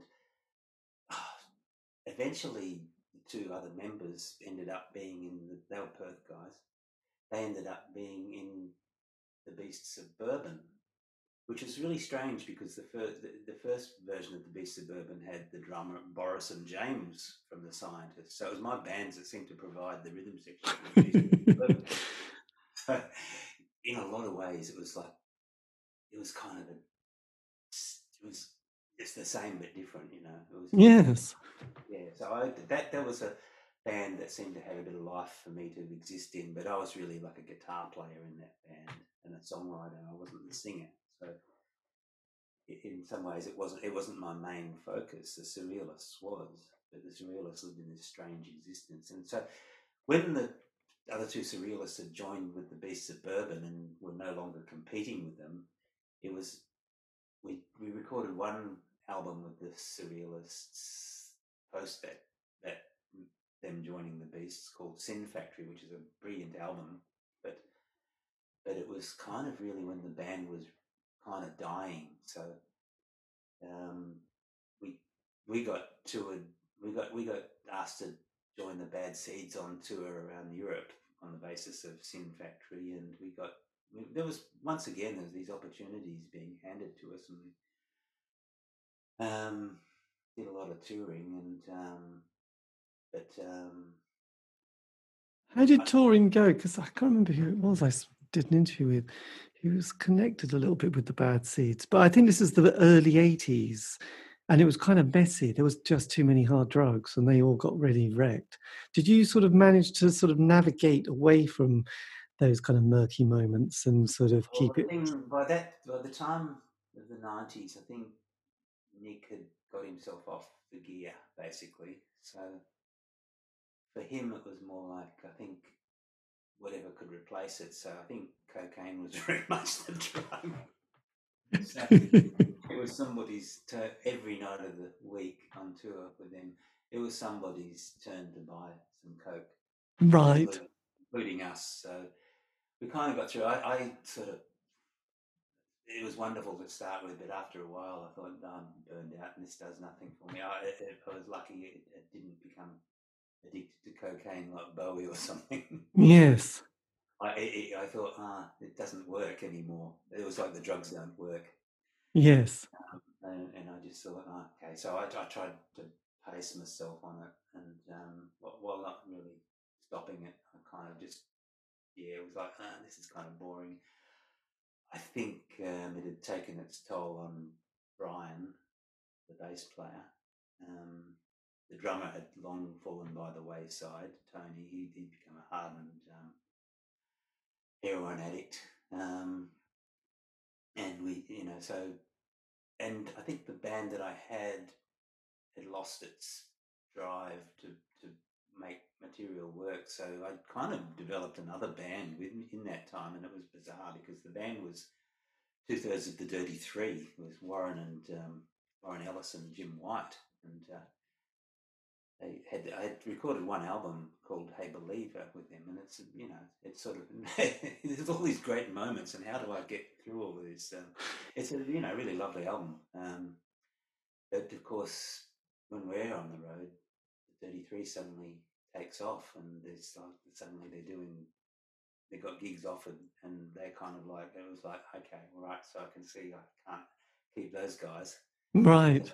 They didn't stay, so I don't know. I managed to get an album. I got a new band around me, and we it, the new guys breathed life into it. I mean, the, the bass player Stu Thomas plays with the Surrealists still, and he's absolutely brilliant. Um, um, you know, I, we recorded an album in two, in 2020, which was completely improvised. We didn't have a song the only songs I had were um, in my lyric book. I've been writing sketches. It was sort of lyrics that didn't make it anywhere, but I thought they had good fine threads to them, and I just had them in this thing that I called the Book of Swamp. my, set book that I worked out of for every band that I did, full of sketches and everything, and uh, somehow fate gave us a um, chance to record live stream. We got about seven thousand people worldwide. Amazing. We, we did did it in a recording studio with a um, film production company filming us and streaming us, and um, it's over two hour long sessions. One on a Saturday night, and it was like June of 2020 when we'd come out of lockdown very briefly, and then on the Sunday we did another one, and um, this we made it. It was like a this album, brilliant double album that really was. You can hear the workings of a band trying to salvage a song out of every moment, and it's um, the, the drummer in this lineup of the Surrealists comes from jazz. He's not really a rock guy, so he's there, big shit-eating grin on his face for the whole session, and we're me and Stu because we're being filmed, we're wearing sunglasses because we want to hide the look of blind terror in our eyes. yes. And then I go back and listen to it, thinking, "God, we've blown it. I've totally blown it." And I listen to it, and think, "It's actually this is amazing. This has really got something to it. It's nobody's really done this before. It's and we, you know, we managed because we're so desperate to salvage something at any moment. We managed to. We just it's like you're on the edge of a cliff and you just pull yourself over every moment. So we released it. So you know, one of the, once again these things get lost, but I've got it for posterity. So I guess these are the things I've got it there. It's it's this double album. That's amazing. Yes. Well, you're you're definitely definitely going to have to watch the the Beatles film now. Let it be because you'll be quite blown by the way they can at the very last minute, a band who'd been obviously going for nearly 10 years and were the Beatles, you know, right at the end, sort of just put together an album. And yes, a lot of the, the, a lot of the, you know, the, the material they did live on the, on the roof, you know, sort of when they're playing it, they're going, oh, yeah, this appears on the album, this appears on the album. You think, my God, you know, they're freezing cold in January in London. And these are the records that, you know, songs that appear on the album, you know, but you just think, they weren't that together the week before, you know, and they're happy to go with it really and put themselves out there. So there's nothing like being under a bit of pressure, really. I guess I've got this idea in my head that, you know, in another universe, in another dimension, if you look at quantum, we were those guys and they're us and those things are happening to us, you know. I think that maybe, maybe, you know, there's, there's sort of certain kinds of people that can do so, you know, get salvage something out of a situation, and some people kind of resign to it. Mm, yes, I think that maybe there were that, you know, maybe it's sort of, you know, there's a whole lot of. So I kind of think, oh well, you know, this is in this universe. Maybe I haven't had a hit record, but in that one, maybe I did. You know, it's, I know it's far fetched and stupid, but. You know, but you loved science fiction in the '60s in your childhood, so no, that, that's pure Kurt Vonnegut. So you know. but before in the in the sort of late nineties, you also developed two other bands, didn't you? Antenna, a tenor, and the business as well. Yeah, they were just things that antenna. Um, that was when Dave Faulkner finally said to me, you know, we got to do something together. And he'd, he'd broken up the Hoodoo Gurus and uh, I said, okay. And then he said, oh, well, you know, there's these guys, these electro dudes that I've been working with. Do you want to let them join? And I said, oh, I'm pretty much letting him have free reign, but we sort of get together. So there's these techno housey guys there with their Cubase stuff, and there's me and Dave. So they call us the melody guys, and they're the producers, and they kind of spend weeks in a room looking at screens. You know, we're pushing squares around. Maybe that's where Squarepusher got his name from. Right. Yes. Around a screen, there's Dave saying, "Now move him over there." Dave, you can see why he's had. I suddenly I realised why he's had these hit records because he's so meticulous. He's not some guy who's going to salvage anything out of a situation. He's going to work it to death. He's going to just you know, and he's going to be the boss of it all too. So it was really quite frustrating um, for me.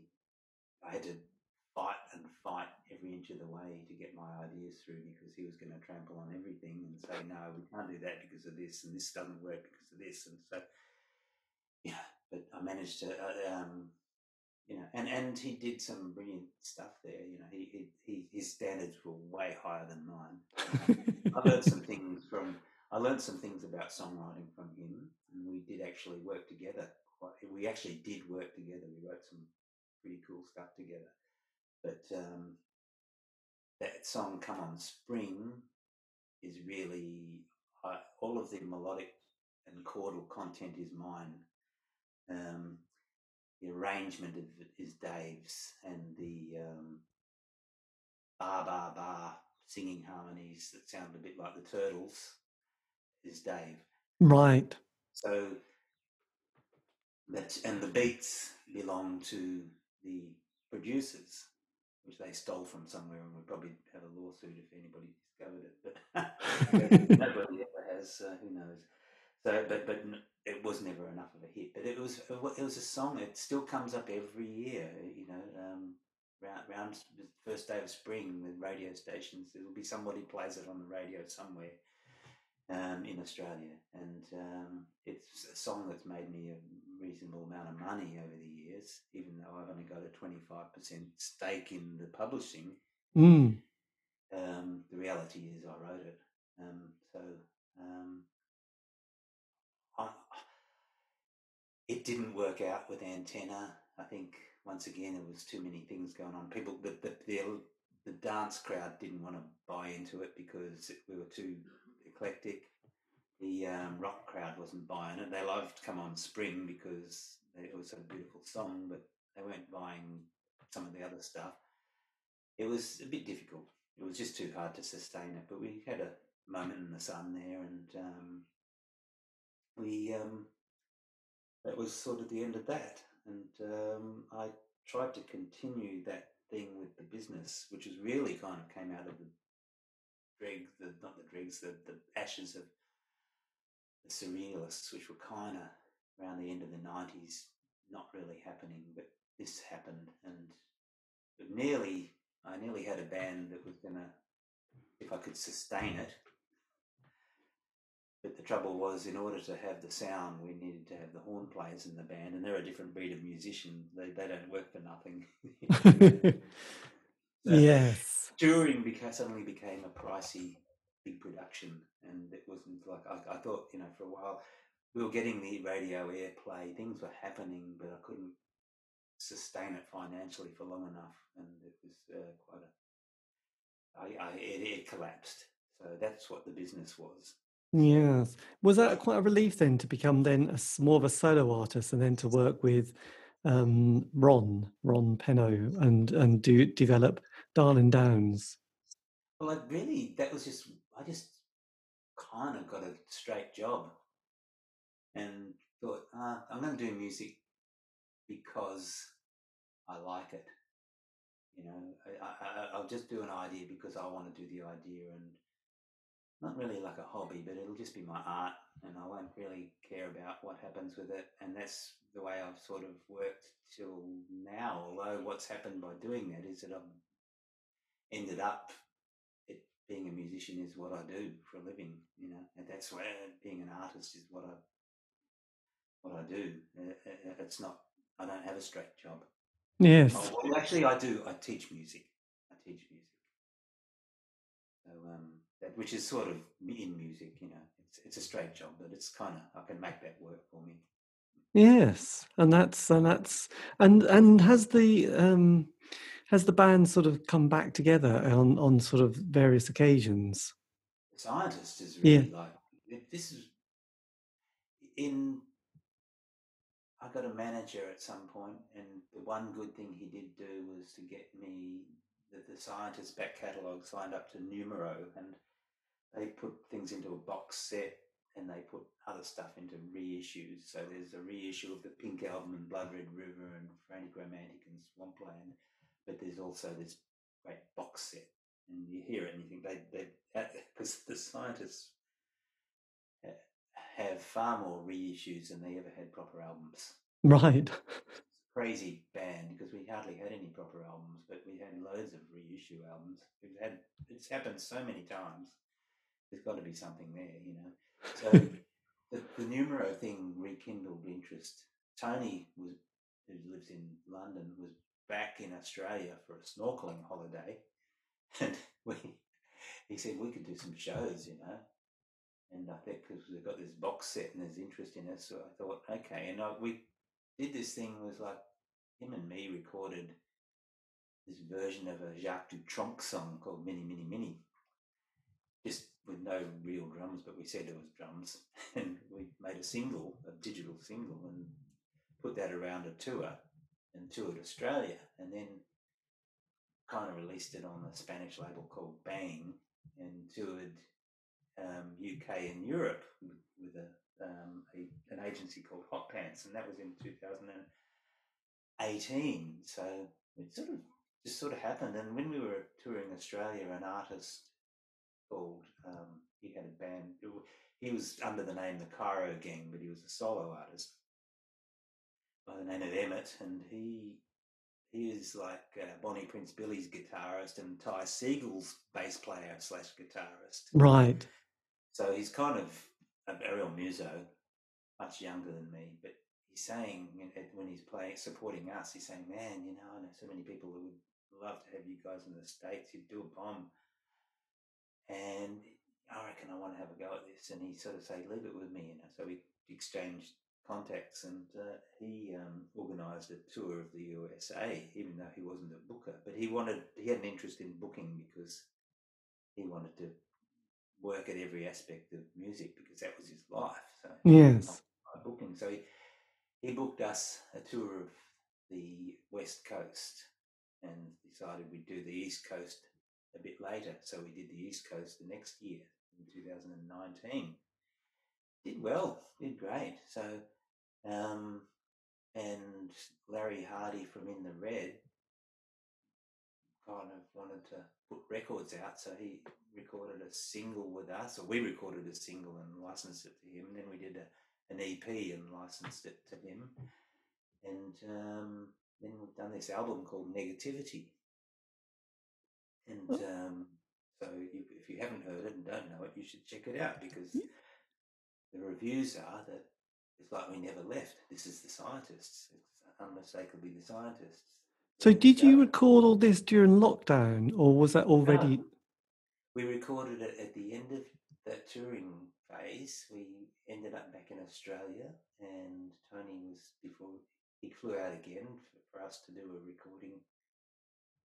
So we re- decided to write things on the road. So, or, or not right on the road. We we just somehow there were some major challenges for writing for the scientists. One was that the beat was so nuanced, and Leanne was the only person who could do the job because she wasn't really a musician. So there was another no alien material for the body of the scientist to reject her. Yes. So she was part of the DNA was all scientists, and um, but but she wasn't a muso.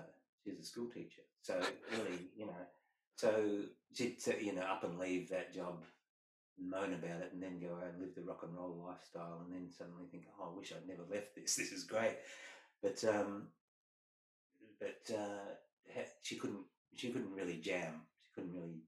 So to write material in that vein was really difficult. But I, I've taught myself drums, and that's what I do. I kind of understand that beat. So I, I'd jam up a beat, and if it, something sounded good, I'd be singing along to it. I'd send it off to Tony and say, "Send me back a riff."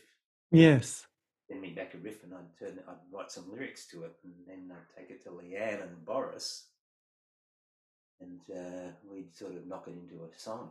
So that's in a way that was Leanne's chance to start writing, and Boris too. Really, you know, it was although Boris had written before, but this is really like the, the writing process of the band was that, and it was really finally the first time the band really developed its own way of writing in its whole history. It was this bizarre late point in our history. So negativity is you can hear the band. That's how it works. Blimey, that's that's and that's a huge gap of of writing material, isn't it? From from the because the the, the previous time was probably the late eighties, wasn't it? Yeah, yeah, yeah. We didn't Well, it was it was the mid '80s. I mean, it was sort of human jukebox. Yes. Kind of, you know, if you don't count that as a surrealist album, but as a scientist album, it's kind of halfway. Um, So does that mean now that you're quite a steady four-piece band? I think.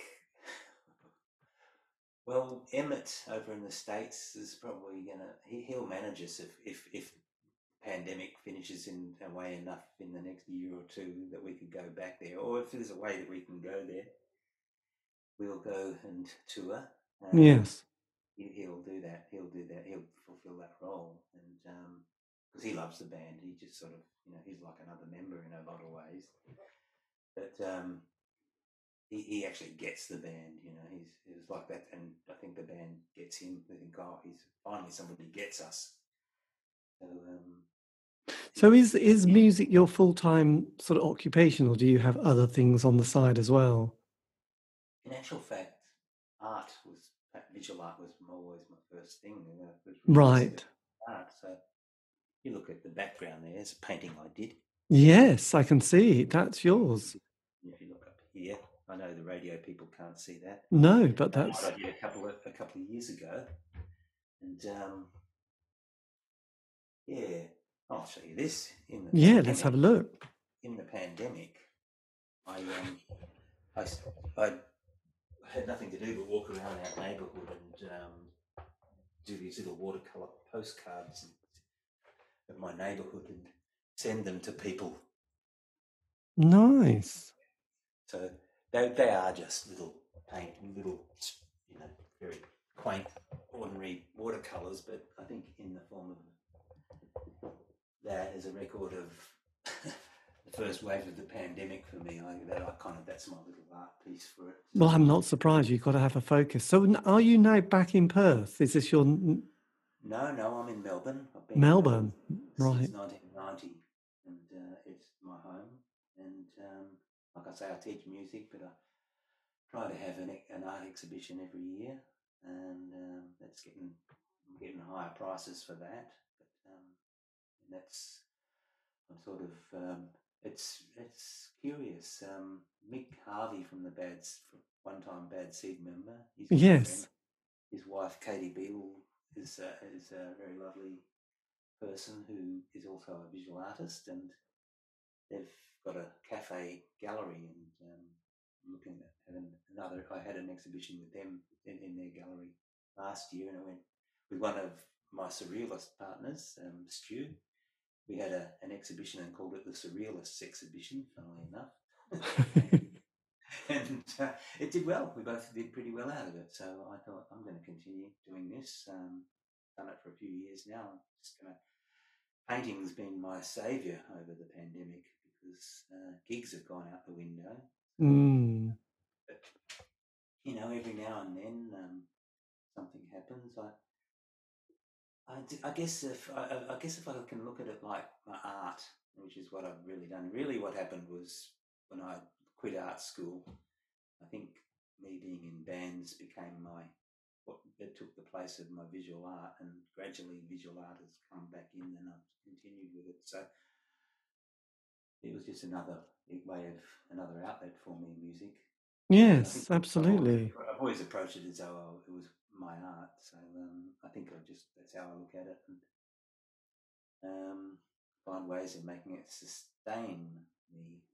It's got to be done. I mean, if it was anything you could have said to your 16 or 18 year old self starting out, was there anything, because you've had an amazingly busy year, uh, decade life, haven't you, with all the different projects and bands and creative endeavors. So I just wondered if there's anything you'd have just wanted to whisper in their ear and say, I would just keep an eye on that, or I would just focus on this. Oh, gosh. Um, you know, I just read you know Thomas Keneally, the Australian writer? No. Well, he sort of comes from an Irish um, Catholic background, um, which is sort of funny because in a way I do too. Salmon, believe it or not, is comes is, comes from Ireland, so it's Irish as well as the Aboriginal thing. And on my mum's side, there's the Northern English. There's a it's a mix up, but yes, there is that Catholic thing. But um, it's just funny. He's saying to his 16 year old self, well, look, I, I, what would I say? I, I'd just say, just do what you're doing. Just keep doing it. Don't stop. Don't do believe. And I actually would say, perhaps I would say, look, because I didn't, I was actually good at at uh, drawing and painting. Mm. I very quickly became unsure of myself at art school. Um, I didn't believe that I had anything to say with it. And I realised now that if I'd have just kept at it, working through it, things would come to me. Because what happened was I left to become a musician. I just ended up as a musician, really. Mm. If you look at Troubled Waters strip club scenario, I just ended up in music. So I took this gap year, discovered punk rock, and um, eventually I sort of come off the gap year. I'm going to go back to art school if I can because I want to do that. Um, finish off that fine arts degree just for the sake of bookending that, but you know, not finishing things off. But um, actually, bookending is a bad analogy. So I'd say to my 16 year old self, you know, you just just keep doing it. Just whatever your art is, just keep doing that, and uh, also believe in yourself with um, you know, because I've been married twice and made bad choices, made very bad choices there with with girlfriends and wives and things. But I've got a, an amazing um, partner now, and I think she's she's beautiful and wonderful, and um, we we have a great time. She's still up sleeping upstairs there now. Where are you? you yes, wondering what who you're talking to. Yes. Yeah, oh. yeah. So, so, but, but I would say just keep just doing what you're doing. You know, just you can do it your art will work. It'll win, yeah, and and just do that. You know, so that's how I feel because I feel like I don't feel anymore. Oh, I can't get a gig because there's a pandemic. You know, everybody asks me, "Oh, you must be so frustrated." And I think, well, things have happened. I can do this. I've figured out ways. Yes. Uh, so I um I've sort of worked out. A, it, it's happened. It's all you know. I don't. Um, I'm happy with things, but I, you know, life offers its frustrations, and you get over the challenge. It's just you can always salvage something from a situation. It's it's all is not lost. No, absolutely. That, those are the things I tell my 16 year old self. Yes, all's not lost. And just and just kind of with all the work that you've done, is there any particular album that you are really fond of, and you think, oh, that was that's kind of something really special? Uh, no, I love them all. I think they're all brilliant. Excellent. uh, uh, you know, I, I believed in them all. You know, I knew I, I, I really believed in, in, in them all. And they were all kind of breakthrough moments for me. So I, I can't look back at them and think, oh, you know, no, you you know, you could have they're maybe they're like children. yes, you love them equally. Yeah, no, that's nice. Actually, I'm just impressed. I mean, you've got such an amazing back catalogue and discography. It's it's quite extraordinary, really. You haven't stopped. You know, a bit like David Bowie yeah. until he had his heart attack. He, you know, literally brought out nearly an album a year during the 70s, and then obviously was very prolific for the other decades. Well, and, what uh I do these days, because I look at it and I think, God, I don't really need to write another song. You know? And I didn't write. I mean, I, there's that album that was like it's more of a, the concept of the album being made up on the spot. So that's the point of that. But um, and I got ambushed by a song um, through through the pandemic. Um, so I, I, wrote this song called Self Replicator. It kind of ambushed me from behind this bush on one of my walks. It was like suddenly I'm thinking Self Replicator. There's a song, yeah, there's pandemic.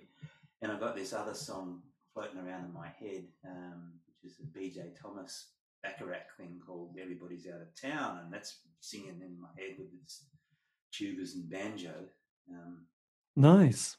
So I did this recording, and because there was a, this is a funny thing, a pressing plant in, in the next suburb opens up, and they're kind of really swell guys that sort of, um, and and of course pandemic happens and the government's giving people stimulus packages, you know, money that they have to give because, you know, to stimulate the economy. And I'm thinking, what will I do? Well, this pressing plant needs my help.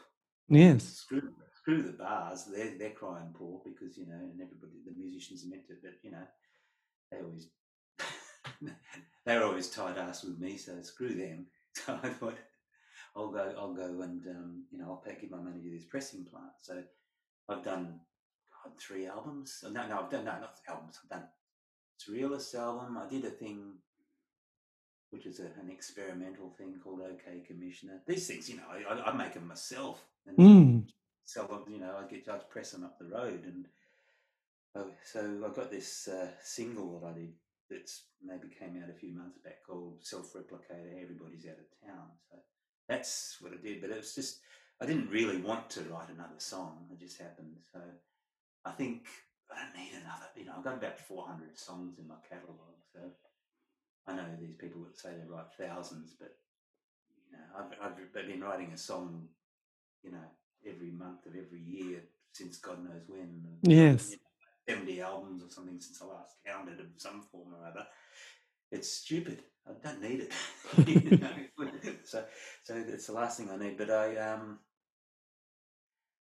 I got a, I do this show when I when pandemic allows it called Haunted Grooves because a lot of the people that I've worked with and collaborated with have passed away, and it seemed a, an idea that I had, and um, seems to strangely have legs because what I do is I have a slideshow going on and I read out of a book a bit of a story. I tell a few stories about the people that I've collaborated with and I play with a drummer and uh, use a loop pedal with my guitar to play the part of the person who's departed, sort of. And I kind of do this thing, this show called Haunted Grooves, and I thought this kind of works, you know. There's a, it's sort of a way of breathing life into old songs that people might have forgotten about, and and people, you know, the, the way of bringing them back a little bit. And, yes they're telling their story. So I've got that, and I've got another one I'm doing about the blues in Perth. But it's kind of um, I'm working on that for when I come out. So uh, I've got a few sort of I've, somehow that told me there's a different way of presenting material that's kind of a kind of multimedia thing, and I can make that happen. So I'm just kind of interested in developing a few ideas like that. So fantastic. It's a, it's a way of having a show where where people, people that that one sort of did well, even though it's been cancelled and booked and cancelled and booked many times. done it in Melbourne um, twice. I've taken it to regional Victoria. I've taken it to Adelaide and I've taken it to Sydney, and it's done well everywhere. And I'm, I do not know, maybe I'll. I've got recordings put it together, I could piece something together with that. I think I'm kind of interested in that. It's, it interests me to do that, and it interests me that maybe I could do this um, other rootsy kind of show that I'm thinking of. This that kind of explains my relationship to the blues and you know where we started with this, where that sort of fits in. It's kind of funny. It's telling a, a, a glib tale out of a book is a kind of good. It works for me because people look at this dusty old tome and think they'll accept you reading it. Yes, absolutely. so, so I do that. So uh, I don't have to learn. I don't have to memorize my lines. It's the best way. Absolutely, that sounds good. But look, this has been. Thank you ever so much for giving me the time for this. I'll let you, um, you know, take a cup of coffee to your. I'll take my cup. It's Exactly to Maxine. She'll say, "Hey, darling." Yes, where have you been? Who have you been talking to? But look, this has been fantastic. And if you want, I can always send you the link of the, the interview and then you can always use it wherever on so your any of your social media platform sites, and um, if you want, and um, that'd be great. Hard, you know, you know But- in, in the last week, a guy from Perth has done an inter podcast with me about the old days, and a guy from Germany has done Right. something with me about about the EP that scientists did in 1980 because he's writing a book on things that happened in 1980. Is he now? It's bizarre. It's bizarre. It's just this one week. This has all happened. I've been on Zoom all week. Yeah, because I think I got in touch with you in the in the autumn, didn't I, or our autumn? and Yeah, I it's think been it's kind of been difficult. It's you wouldn't believe. I don't know. It's just the time the planets haven't aligned, but they've aligned right at this uh, start at the end of the new year, 2022. Yeah, I do. I, do- I sort of remember. I was sort of, yeah, just. I think you were just like, oh, you, you, oh, you were doing a crash. You said you you've got a, a, a graduate certificate course you were doing. Yeah, yeah. Well, I'm yeah. Hopefully, I passed it. Excellent. Yes. And is that all done now? it's all done. I've got all my assignments in. Most of the I've got most of the marks back, and I've you know I'm getting through. I'm getting by. Um, me and one of the lecturers, we we kind of on different wavelengths. He's he's um, one of the music teachers, but he's into musical theatre. So Right. That's interesting. so you know cats and um, all that sort of stuff, and probably Hamilton is his vibe. But he's taking this course, um, studies in innovation, and um, what's the other one? Uh, oh, creative barriers to creativity, and um, or something like that. See, I don't even know the name of my course. don't deserve to pass. But um, he's got a very corporate view on creativity. I think there's all these sort of things like um, minimum viable content and uh, start, you know, lean startups and oh god, it's like if I could, if I could, in that space of time, absorb enough of these things and apply it to the way I do things, because I don't really believe anybody that's been successful in business has ever gone by these rules. I think what's happened is all the CEOs and uh, people who've managed to sponge off of creativity over the years have made these formulas up and they're buzzwords. They're yes. put to things, and it's not how creativity works because you know I actually yeah, it's, there's a whole other story, but I think we're on different wavelengths, and hopefully he'll give me a, a pass for my stuff. But, um, It'd be slightly ironic if he didn't. So, um, Well, yeah, exactly. It'd possibly be missed on him too, but then again, who knows? He's a lovely. He's been a lovely, helpful guy. No, no, he's not. He's a very sweet guy. He's given me an opportunity, but it's just one of those things. Different wavelengths. yes, So,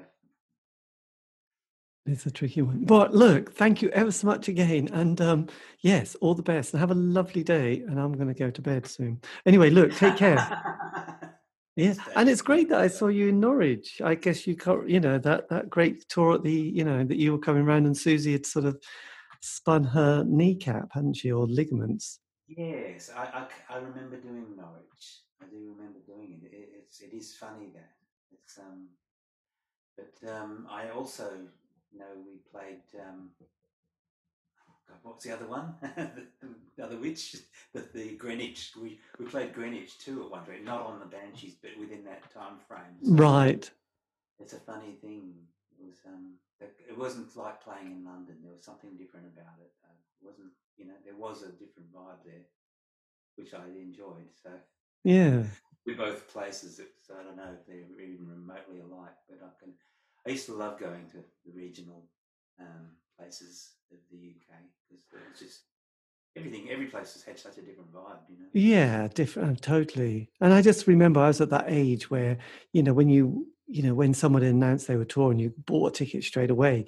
You had months of just so exciting, you know, that excitement building, playing the record constantly and constantly, and then seeing them. You know, it was like the lights go down, the band comes on stage. You know, it's like, and then it's like I suddenly thought, oh yes, the scientists. I did see you play.